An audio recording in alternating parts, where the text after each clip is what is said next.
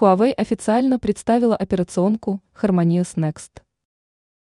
Компания Huawei открывает новую страницу в своей истории, бросив вызов разработкам Google и Apple.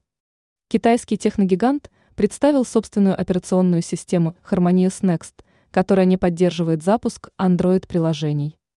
В настоящее время операционка от Huawei доступна только для разработчиков. Коммерческая версия стартует в ИВ-квартале 2024 года. Успех компании делает вызов Google, Android и Apple, iOS, а заодно открывает собственный путь развития для китайской компании.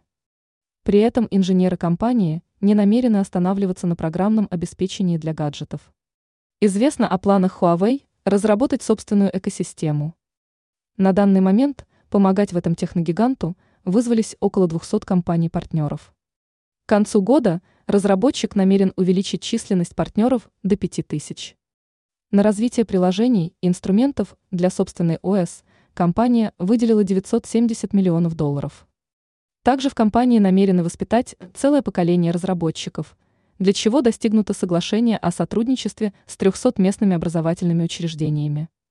Из технической составляющей известно, что платформа совместима с различными устройствами, а ядро Harmonious превосходит Linux. При этом китайская ОС является совершенно самостоятельной операционкой.